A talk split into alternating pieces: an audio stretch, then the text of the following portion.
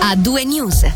In apertura, le due persone affogate ieri nel lago Ceresio, i cui corpi sono stati recuperati stamane in territorio di Figino, a 60 metri di profondità e a 130 metri dalla riva. Le operazioni di ricerca erano iniziate ieri pomeriggio dopo la prima allerta e avevano visto impegnati i sommozzatori della polizia, delle società di salvataggio di Lugano e del Mendrisiotto. I due, un uomo e una donna, che stando a quanto riporta la RSI erano turisti francesi, avevano preso una barca a noleggio. Dalle prime ricostruzioni sembrerebbe che dopo essersi tuffata in acqua, una delle due persone non sia più riemersa, così che anche l'altra si è tuffata per soccorrerla. Torniamo ora sull'intervento di ieri della polizia cantonale in piazza Governo a Bellinzona. L'uomo, inizialmente fermato e interrogato a seguito di minacce telefoniche all'indirizzo dell'amministrazione cantonale, è ora in stato di arresto e spetterà al giudice dei provvedimenti coercitivi stabilire se confermarlo. Stando a quanto riporta la regione, l'uomo, cittadino svizzero naturalizzato, è stato arrestato altre 5 volte in passato e ora l'ipotesi di reato è di violenza e minaccia contro le autorità e i funzionari. Cambiamo tema, un treno merce deragliato oggi nella galleria di base del San Gottardo. Secondo le prime informazioni comunicate dalle FFS non ci sono stati feriti. Lo svio sarebbe avvenuto alla stazione multifunzione di Faido e ad uscire dalle rotaie è stato un vagone del convoglio. Stando sempre alle FFS, disagi alla circolazione dureranno fino alle 23:30. Parliamo ora di raccolte firme. L'iniziativa popolare 200 franchi bastano, che chiede di ridurre il canone radiotelevisivo a 200 franchi l'anno, è stata depositata oggi alla Cancelleria federale. Sono oltre 128.000 le firme raccolte dal comitato promotore, composto da Udc, Unione Svizzera Arti e Mestieri e Giovani PLR. Stando al consigliere nazionale leghista Lorenzo Quadri, in Ticino sono state raccolte oltre 30.000 firme. Voltiamo pagina e parliamo di politica. Oggi l'UDC ha lanciato ufficialmente la sua offensiva sull'asilo, volta secondo il partito a dare una risposta immediata a Chiasso e al Mendrisiotto in particolare, ma anche a tutto il cantone. Il gruppo parlamentare dei democentristi con 5 mozioni si rivolge ora al Consiglio di Stato esortandolo ad agire facendo pressioni su Berna.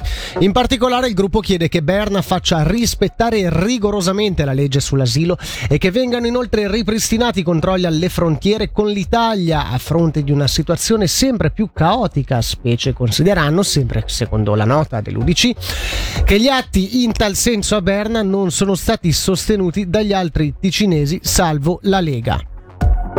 Tutti noi, il popolo svizzero e il popolo ticinese, siamo fedeli alla nostra tradizione umanitaria, insomma alla tradizione dell'asilo. Ora però è vero che in Ticino e soprattutto nel basso Mendrisiotto vi è una situazione insostenibile. Col tempo noi riteniamo che l'applicazione della legge sull'asilo si sia scostata un po' dai suoi originari intendimenti e a ciò si aggiunge ora che anche gli stati europei cominciano a vacillare sull'accordo di Dublino. L'Italia da mesi ha deciso unilateralmente di non più accogliere i richiedenti in provenienza dal suo territorio per la riammissione e noi riteniamo quindi che il governo ticinese si debba fare finalmente interprete delle necessità della popolazione ticinese verso il Consiglio federale, popolazione che soprattutto a Chiasso, nel basso Mendrisiotto, ma non solo, soffre di questa situazione. Questo in favore anche degli stessi richiedenti l'asilo, veri richiedenti l'asilo e dei beneficiari dello statuto di asilanti, perché se no questa situazione rischia appunto di fare vacillare la nostra tradizione.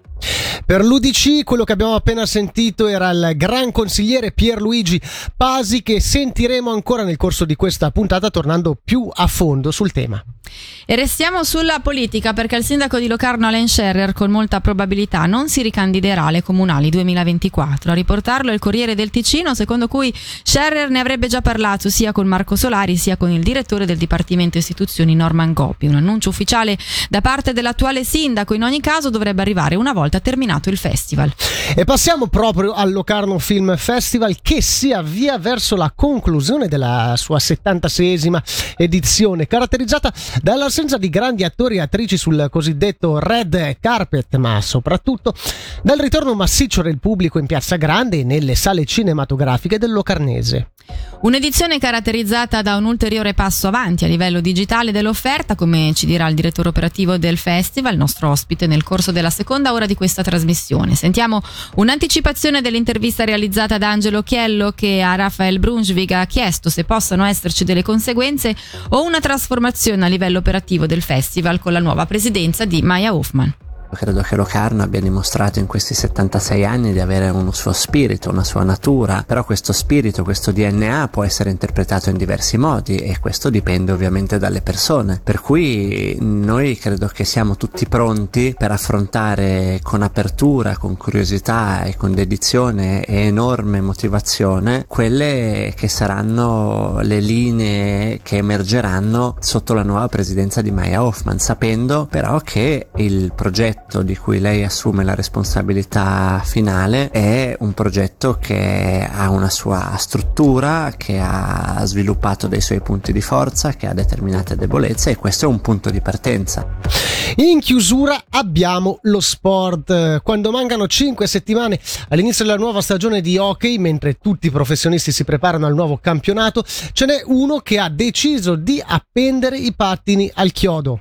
Come riferisce Ticino Online, Noele Trisconi ha deciso di smettere. Il 27enne, che non ha ottenuto un rinnovo del contratto con Lambrino nonostante le offerte ricevute dalla Swiss League, ha preferito orientarsi diversamente per il futuro. Con la maglia bianco-blu, lo ricordiamo, ha giocato 314 partite nel massimo campionato, mettendo a segno 61 punti.